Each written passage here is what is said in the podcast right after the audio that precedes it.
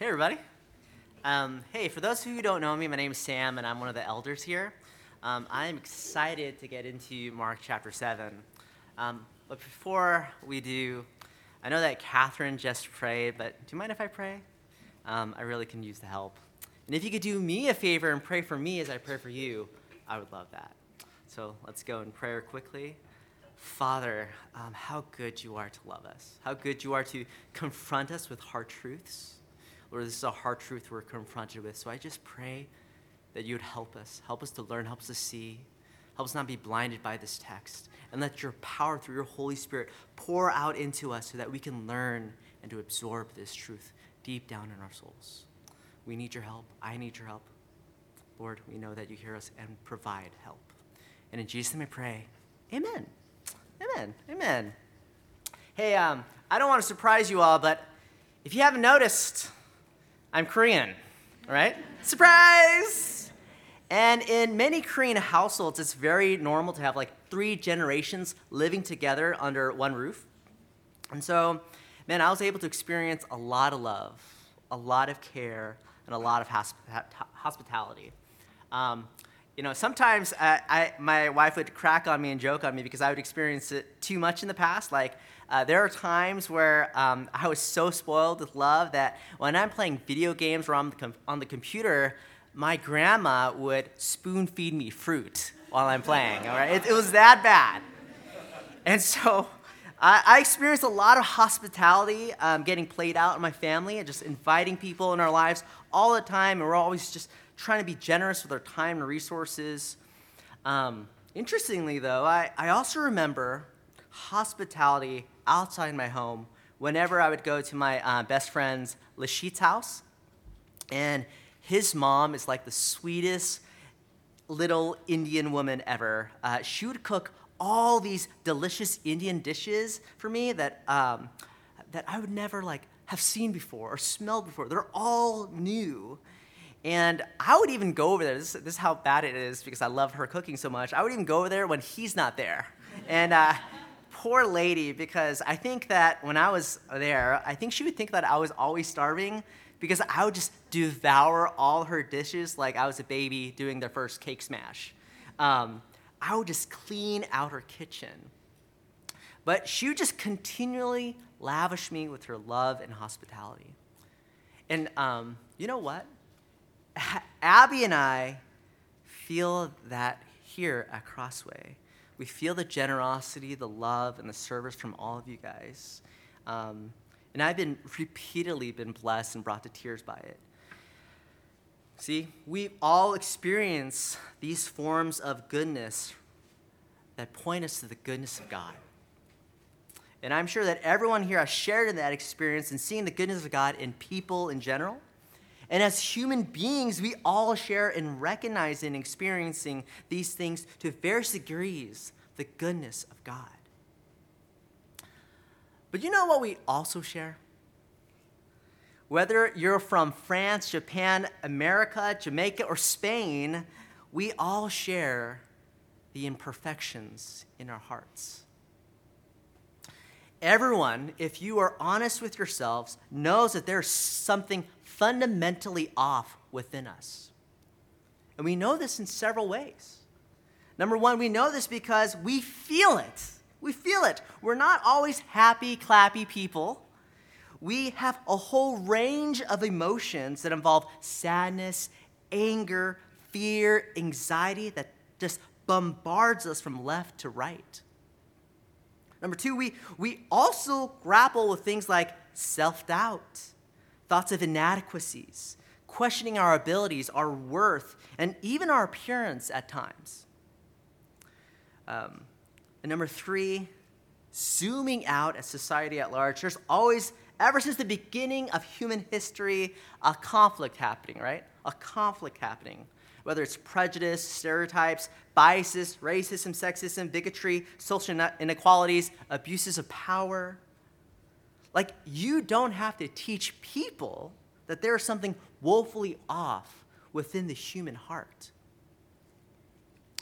And what's interesting is that almost all the major religions of today Hinduism, Buddhism, Judaism, Christianity have been teaching that fundamental truth for over a millennia. That although the human heart is capable of doing enormous good, the human heart is broken and is capable of unimaginable evil. We all very much are aware of the fact that there's something very off in our hearts, that we're not as pure as we should be, or that we are not as good and not even close to perfect, that we have this defilement that sticks to our souls like sap. But you see, the term defilement that we see here in verses 5 to 20 that uh, Mary just read, it's a little outdated, right? Like, like we don't use that word in today's terminology. Like, yo, bro, I just, I just ate like a defiled burrito yesterday, and it's like defiled my stomach up, right? I'm gonna worship the porcelain god today. Like, we don't, we don't use that word, right?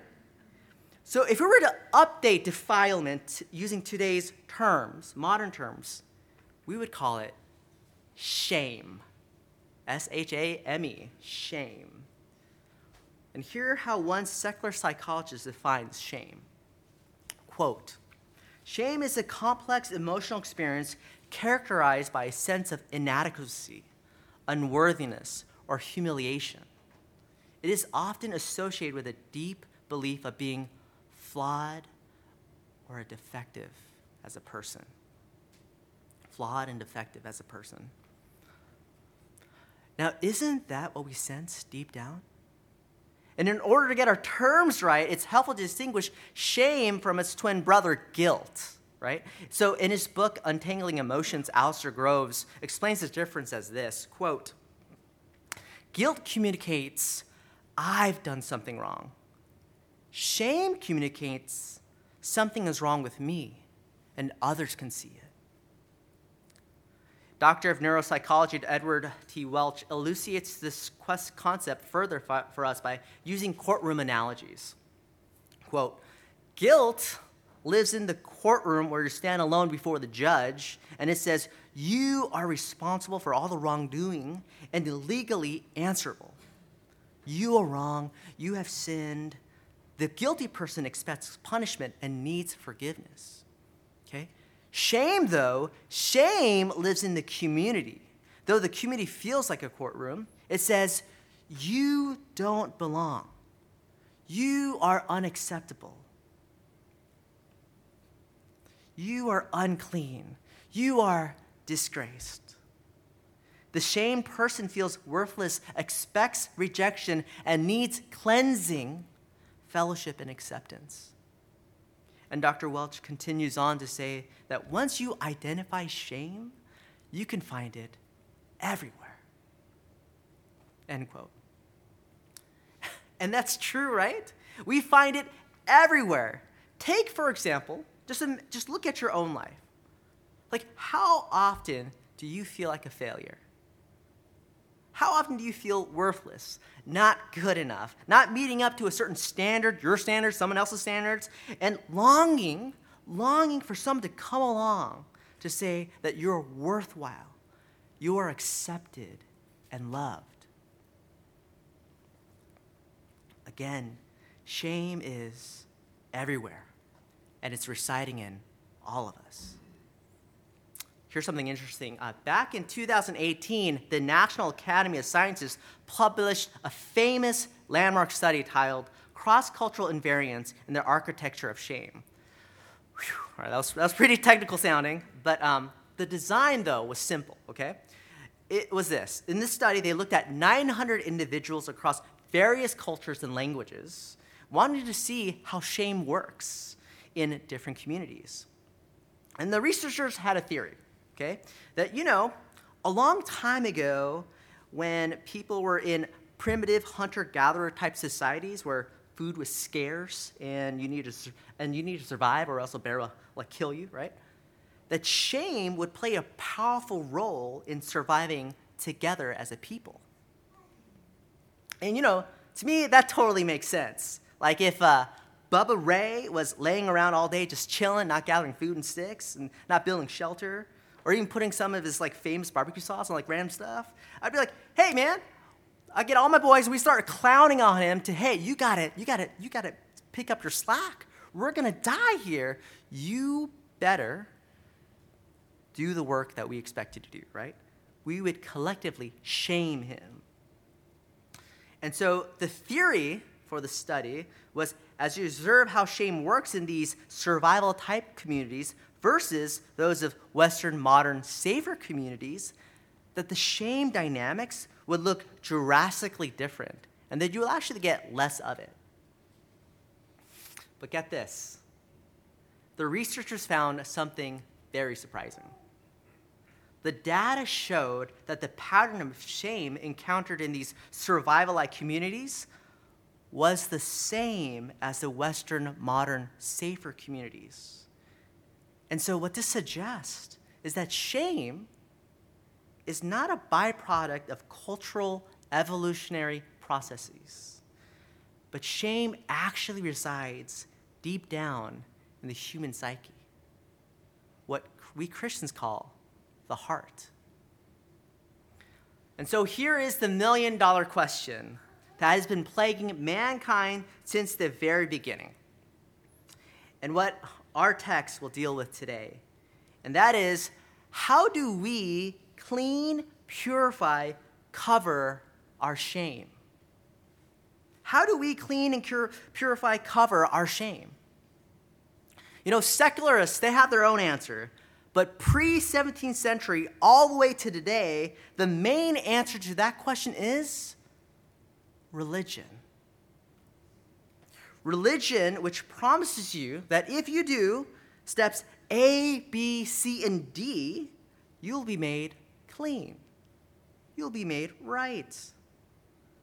That there's like this gentleman's agreement with God that if you clean up your dirty act of shame on the inside, God will then keep his bargain and guarantee that will happen.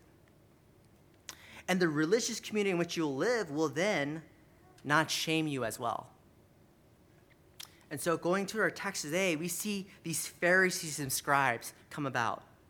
And so, these Pharisees and scribes were the creme de la creme of religious folk. Like, if regular religious folk were the level of my son Micah's soccer grade team, these Pharisees and scribes would be like those big, bulky D1 college athletes with facial hair. You know what I'm talking about? Like you, you like watch the game and you see a picture of them, you're going, "Oh my gosh, where are they feeding these kids now? Like they look older than me, right?" Those, those are the Pharisees and scribes of the day.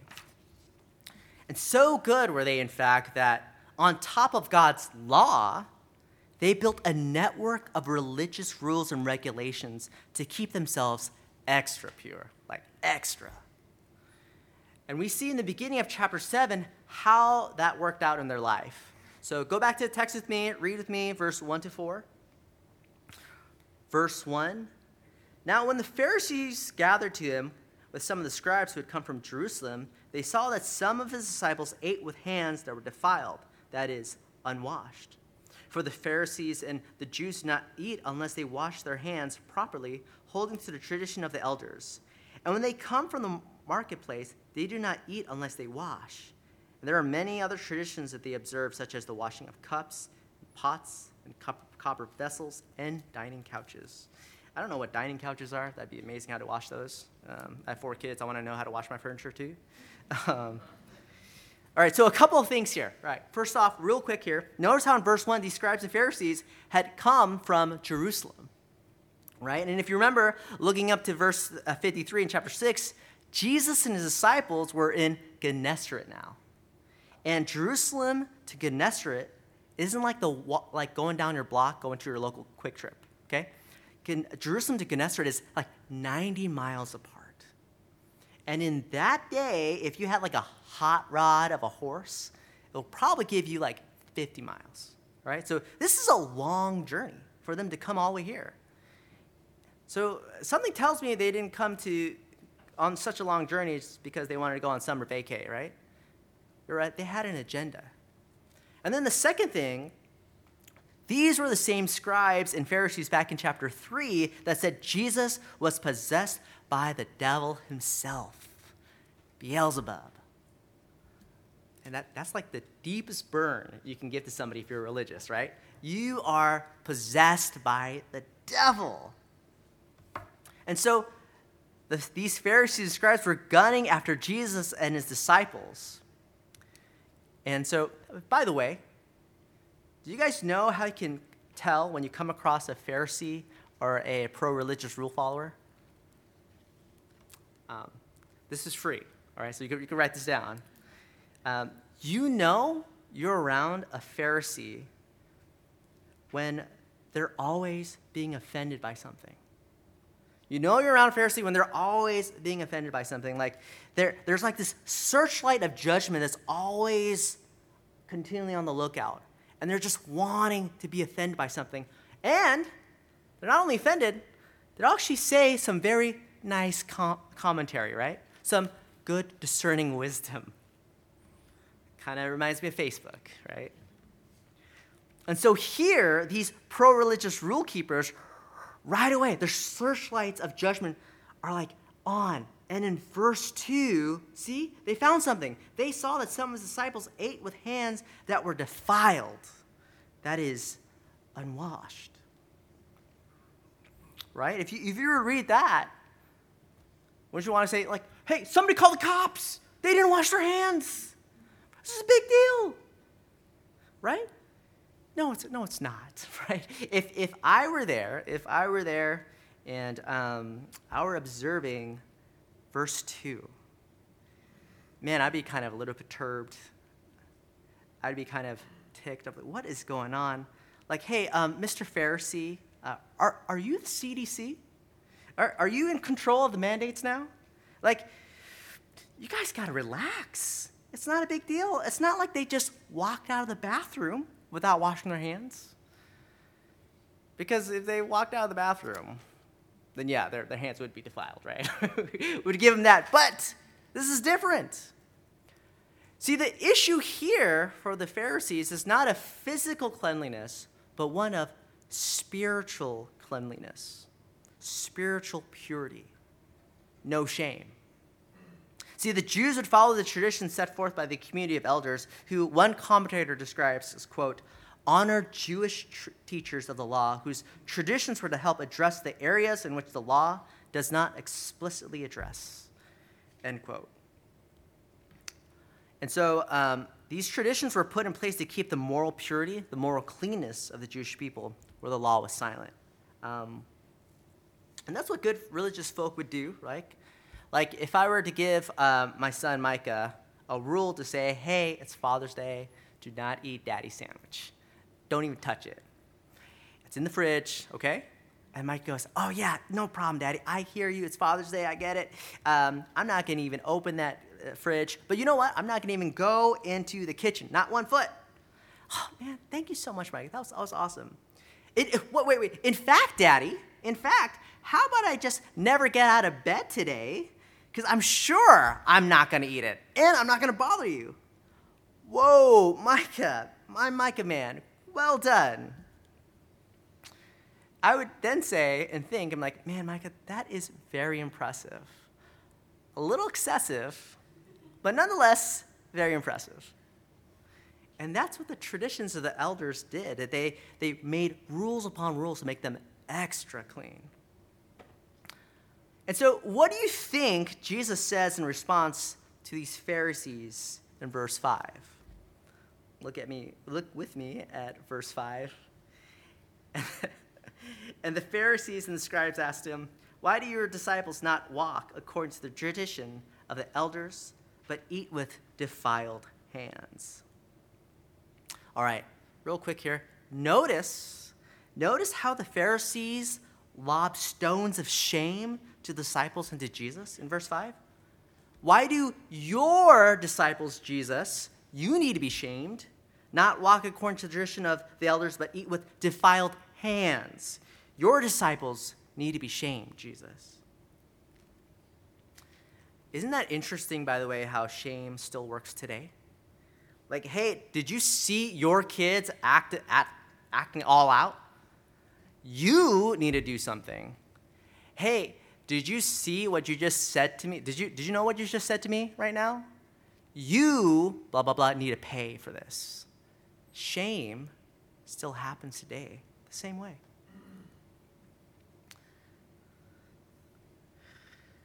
So, is Jesus going to accept their shame, the shaming of the Pharisees and just and his disciples, and say, "Hey, you know, thank you so much, Mr. Pharisees and scribes. Uh, you know, you guys are excessive, but nonetheless impressive.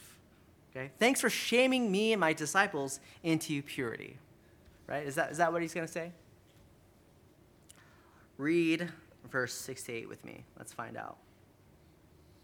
And Jesus said to them, Well, did Isaiah prophesy of you hypocrites? As it is written, This people honors me with their lips, but their heart is far from me. In vain do they worship me, teaching as doctrines the commandments of men. You leave the commandment of God and hold to the tradition of the elders. All right, so if you've grown up in church or even called yourself spiritual, verse 6 to 8 should scare the absolute bejesus out of you. Because Jesus gives one of the most damning judgments he can give to religious people by quoting Isaiah 29, a judgment passage on rebellious Israel. Like, if you could flip with your Bible back to Isaiah 29, and you'll see the judgment that God gives in a greater context. It'll help us understand it more. So, skip to Isaiah 29, and we'll go to verse 9. Old Testament, Isaiah 29, verse 9.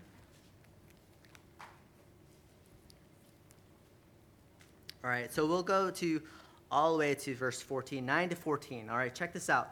Verse 9, Isaiah the prophet. Astonish yourselves and be astonished. Blind yourselves and be blind. Be drunk, but not with wine. Stagger, but not with strong drink. For the Lord has poured upon you a spirit of deep sleep, and has closed your eyes, the prophets, and covered your heads, the seers. And the vision of all this has become to you like the words of a book that is sealed when men give it one who can read, saying, Read this, he says. I cannot, for it is sealed. And when they give the book to one who cannot read, saying, Read this, he says, I cannot read. And the Lord said, because this people draw near with their mouth and honor me with their lips, while their hearts are far from me, and the fear of me is a commandment taught by men. Therefore, behold, I will again do wonderful things with this people, with wonder upon wonder, and the wisdom of the wise shall perish, and the discerning discernment of the discerning men shall be hidden. See, with all the phantasmal visions of the seers, the gallant declarations of the prophets, and the smooth oratory skills of the worshippers, you know what the reward is? Their reward for all their religious activity is blindness, hardness of heart, a prison of ignorance. Put in today's lingo, it could sound like this with all your studying of theology, with all your Bible reading, with all your fancy theological degrees, Bible studies that you attend, memory verses, your serving and singing in church, your reward for all of that activity is a blind, deaf heart. Hypocrites. And in these next few verses, Jesus gives a specific example of how lost these Pharisees are. And you know what's interesting? Interestingly, Jesus doesn't address the question of hand washing here that was posed to him, but he gives another example. And he does this to highlight the fact that it wasn't like just one rule that they didn't misunderstand, that it was their whole posture and way of thinking that is off base. Read verse 9 to 11 with me. And Jesus said to them, You have a fine way of rejecting the commandments of God in order to establish your tradition. For Moses said, Honor your father and your mother, and whoever reviles father or mother must surely die. But you say, if a man tells his father or his mother, whatever you would have gained from me is Corban, that is given to God, then you no longer permit him to do anything for his father or mother, thus making void the word of God by your tradition that you have handed down. And many such things you do. All right, kind of confusing. Let's break it down a little bit. Corban is the Hebrew word for offering, and it was based on a rabbi custom of devoting specific goods to God. And you find this in like Leviticus 18 and Numbers 27. And it's like something similar like uh, today, if you were to donate property or money to a charity, right? It, the charity then owns it after you donate it all, right? But when the Pharisees and scribes declared Corban, it wasn't altruistic offering to God. Dude, they were shady. And they were enacting Corban for their selfish benefit. Because when the priest declared Corban, it was to take advantage of a loophole to not financially help their parents and not technically breaking any of the rules. The NLT has a great translation. Let me read it to you real quick hear what Jesus says. You skillfully sidestep God's law in order to hold on to your tradition. For instance, Moses gave you this law from God honor your father and mother. And anyone who speaks disrespectfully of father and mother must be put to death. But you say it is all right for people to say to their parents, Sorry, I can't help you. For I vowed to give to God what I would have given to you. In this way, you let them disregard their needy parents. And so you cancel the word of God in order to hand down your own tradition. How messed up is that? That the Pharisees and scribes care more about keeping their traditions, their pockets full, instead of honoring their father and mother. And Jesus points that straight out. And let's just like pause and like be in awe of the wisdom of Jesus here. Like, he isn't engaging with their original question in verse 5 about like washing hands. Jesus is like, I'm not going to play that game. And so, like a skilled physician that doesn't just treat the symptom of the disease, Jesus goes straight to the disease itself showing them how in verse 13 they make void the word of God in order to hold on to their traditions. And, and notice how he ends verse 13. And many such things you do. And many such things you do. Jesus is telling the Pharisees that there's a cancer in the way they worship God. And it's not just like, the washing of their hands or taking care of their parents, the cancer has spread and it's systemic. Now, it's easy to look down at these scribes and Pharisees, right? Um, I know uh, going through the series, reading the first few chapters, listening to the sermons um, through Mark, I'm thinking, man, these Pharisees and scribes, they're messed up, right? Uh, isn't the truth obvious to them? Like they're reading their Bibles? Come on. Like they should know better. Like what Dan says, they're little hamster wheeling hanks, just spinning on the hamster wheel of always running, working to clear their shame before God and with their community. But, dear brother and sister, if you are like me, we must turn off our own searchlight of judgment. Because we could be a Pharisee against Pharisees. See, Pharisees may shame people for not following the rules, but Pharisees to Pharisees will shame them for following the rules or following them not in the right way. It's like two different sides of the same coin. And the shame coat that Ed Welch again applies here. Shame is everywhere. We cannot get out of this shame game. You want to know another terrifying truth? that for those who are serious about living well, being a good person, holding on to the traditions, or trying to keep the clear commands of God, you know what happens in regard to shame in their life and in your life if you're one of those people? The harder you strive to keep the commandments, the more pervasive shame becomes in your heart. St. Paul talks about this in Romans 7. If you want to turn there, you can. Otherwise, I'll read it. Um, so we're in Mark. Mark, Matthew, Luke, John. Matthew, Mark, Luke, John, Acts, Romans. Romans chapter 7. If you could turn there, that'd be great, but I'll read it too. Romans chapter 7.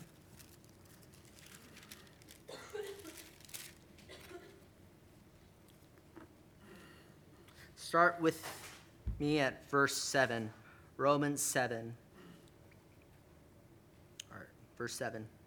What then shall we say? That the law is sin? By no means. Yet if it had not been for the law, I would not have known sin. For I would not have known what it is to covet if the law had not said, You shall not covet. See that? That's what the law is supposed to do. Paul is saying the law shows you what sin is. It provides a, a framework in which you say that this is sin and this is not sin. It's very clear, there's no grays. But here's what happens. Here's the issue. Skip down to verse 18. Read with me, verse 18. Verse 18 to 20. For I know that nothing good dwells on me, that is in my flesh. For I have the desire to do what is right but not the ability to look to carry it out. Do you see shame building up in that background? The shame in the back?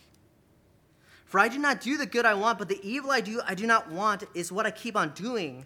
Now, if I do what I do not want, it is no longer I who do it, but sin that dwells within me. See the tension of shame that Paul is wrestling with? Verse 21 to 23. So I find it to be a law that when I want to do right, evil lies close at hand. For I delight in the law of God in my inner being, but I see in my members another law waging war against the law of my mind and making me captive to the law of sin that dwells in my members. This is the Apostle Paul trying to follow God's law and I guarantee nobody in this church is going to follow God as much as Paul is, right? And here he is wrestling with the tension of shame. And yet, you see, the more that Paul wanted to do right, the more that he wanted to delight in the law of God, the more he saw his inadequacies, the more he saw his imperfections, his shame. See, friends, the more you strive, the more shame is revealed in your heart. And keep in mind, religion is saying that if you do A, B, C, and D, your shame will be dealt with.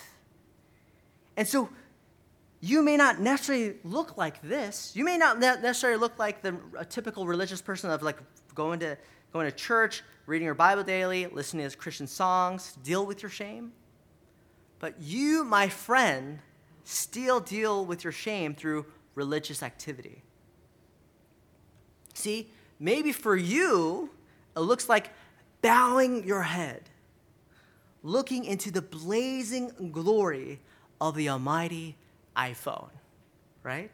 Trying to fill your ears and eyes with enough noise because you are afraid to hear shame's whisper to you in the quietest, loneliest moments in your life. But no matter how hard you try, the whisper's still there, isn't it? Maybe for you, it may look like going to the pantry and just stuffing yourself full because you crave something good to just smother the feeling, that awful feeling of shame you have on the inside. But you know, after you digest it all and, feel super bad, shame is still there. And maybe for you, it's the cycle of seeing your kids being disobedient or not being like the other kids his age, and you just lose it. You just feel like a failure of a parent, which is the lie of shame. And so you strive more to be a better mom or dad. You look at parenting tips on Instagram, listen to podcasts on parenting, make better, more nutritious meals. You strive harder, harder, and harder.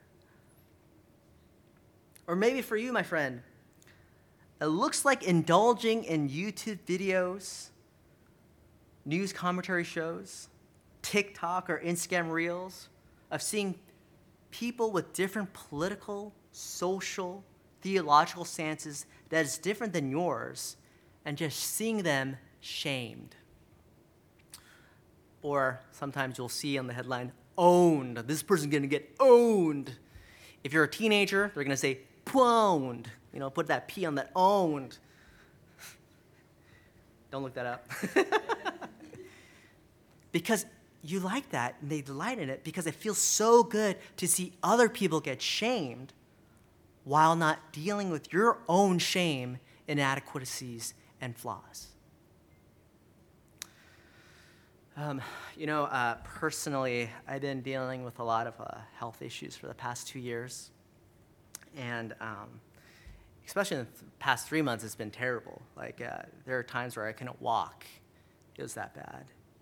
And for me, when I, when I literally couldn't do anything besides lay on the couch and see my wife, um, Abby, serve me and just take care of the kids on top of, you know, just doing every household duty, um, I can hear shame's whisper in my head. Especially for someone that prides himself on doing stuff, right? I'm a doer. I don't need to talk to you. Just let me just give me a task and I'll just do it. I felt like a failure of a father. I heard its whisper failure, unworthy, inadequate. and so on the days that I did feel better, I strive to do so much on doing things that I, I get sick again. And I just quickly fall into that shame staircase again, repeating that cycle. And so, my friends, this is where all the religious activity only goes so far. It cannot wash away the defilement that is inside, the shame that is within. And this is what Jesus says. This is what Jesus says. Read verse 14 and 15 with me. Verse 14, and he called the people to him again and said to him, Hear me, all of you, and understand there's nothing outside of a person that by going into him can defile him, but the things that come out of a person are what defile him. Jesus introduces a radical concept at this time that the way that people have been worshiping for centuries is wrong. And get this, so radical was this little statement that Jesus said that disciples had to do, Are you sure? What, what just happened? Wait, what? Jesus had to repeat it again, verse 17. And when he entered the house and left the people, his disciples asked him about the parable, and he said to them, Then are you also without understanding? Were you guys paying attention? Do you not see that whoever, whatever goes into a person from outside cannot defile him, since it enters not into his heart but his stomach and expelled? Thus he declares all foods clean. And he said to them, what comes out of a person is what defiles him. For from within, out of the heart of man, come evil thoughts, sexual immorality, theft, murder, adultery, coveting, wickedness, deceit, sensuality, envy, slander, pride, foolishness. All these evil things come from within, and they defile a person. See, nothing you do on the outside can dirty your soul on the inside.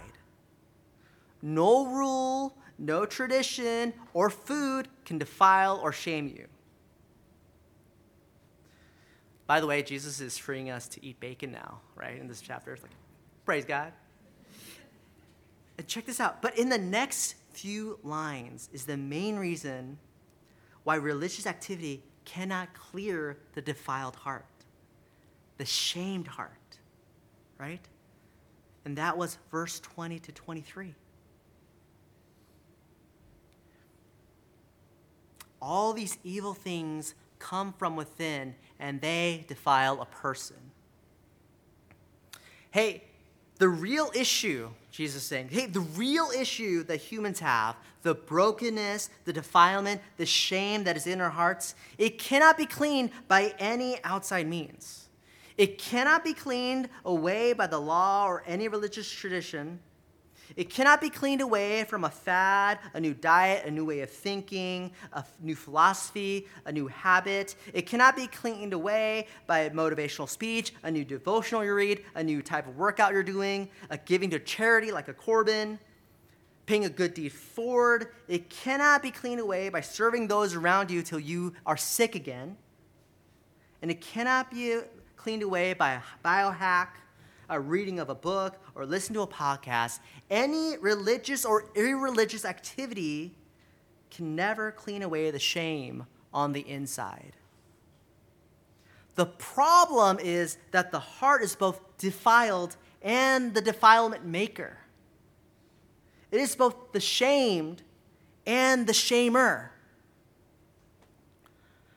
And so, what we need, my friends, is not another religious activity what we need is a rescuer to enter into the scariest room of our hearts, to see the wallpaper of the hard truths plastered over our identity. That we are, in verse 21, evil, sexually immoral, murderers, thieves, adulterers, coveters, wicked, deceitful, envious, slanderous, prideful, and a foolish people to look at all those hard truths on the wall and for that rescuer to despise them, to despise those statements. And in his loving anger, the rescuer starts doing the unthinkable. The rescuer starts ripping those truths away, statement by statement. Immoral, rip. Unworthy, rip envious, slanderous, prideful, wicked. And when he is finished ripping it all away, he then, with that same love and vigor, proceeds and plasters new statements over your heart, over your identity. Righteous, pure, honest, gentle, faithful, gracious, generous, self controlled, content, kind, humble, wise. That is now who you are. And friends, the good news is that that rescuer has come. The rescuer has come. The rescuer, the Son of God, has come to do what no other activity could do for you in Hebrews 12, the author writes that Jesus in, not only endured the guilt of your sin on the cross, but he also looked at the shame of the cross too. The shame that whispers out, You are unworthy, unloved, unacceptable, and flawed. And Jesus despises that and conquered over that truth. And he gives you those true statements so that not only is he the founder of your faith, but he is the perfecter of your faith. That is who you are now. A new creation, a new identity, new statements over you, so that you no longer have to live in shame. Praise God. And so, as I end, as way of application, I want to ask you guys two things. Number one, where does the whisper of shame, defilement, show up in your life? You're a failure. You're unworthy. You're unacceptable. And what do you do to clean yourself up from it? Second question what would it look like for you to give that over to Christ? To actually really believe that you are bought with a price, to believe that you are righteous, pure, loved, and accepted, not from what you do, but from who you already are in Jesus. And my friends, we can apply it right now. As we celebrate communion and think about the broken body and blood shed for us, where does the whisper of shame and defilement show up in your life? What do you do to clean yourself from it? And so, as you think about that, we want you to then receive the elements and then preach the gospel to yourself.